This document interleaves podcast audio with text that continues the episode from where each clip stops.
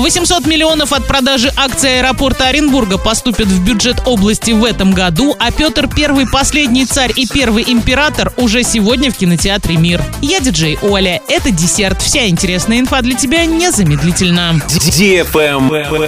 News. 800 миллионов рублей от продажи акций аэропорта Оренбурга поступят в бюджет области в качестве пожертвований в этом году. Информация содержится в ответе правительства Оренбургской области на вопрос региональной прокуратуры, которая внесла представление на имя главы региона после проверки исполнения бюджетного законодательства. В ходе проверки выявились нарушения, связанные с затягиванием сроков перечисления денежных средств.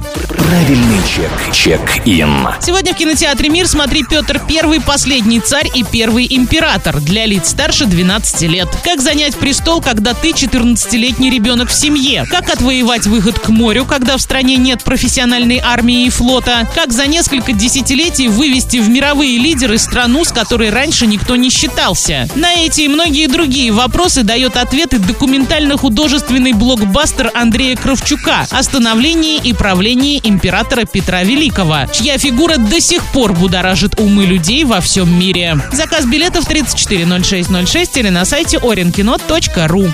Travel Guide. Аналитики выяснили, как россияне относятся к коротким путешествиям на выходные и планируют ли такие вылазки в другие города на ноябрьские праздники. Четверть опрошенных никогда не отправлялись в мини-поездки. 16% уезжают на пару дней в другие города раз в год. Столько же россиян раз в несколько лет. И только 2% респондентов путешествуют каждые выходные. Чаще всего такие поездки россияне совершают на автомобилях. Почти каждый третий выбирает автобус, каждый четвертый поезд или электричку. И только 17% отдают предпочтение самолетам. Наиболее подходящими направлениями для отдыха на выходных россияне считают Санкт-Петербург, Москву и Казань. В грядущие ноябрьские праздники поездку в другой город планируют 17% соотечественников. На этом все с новой порцией десерта специально для тебя. Буду уже очень скоро.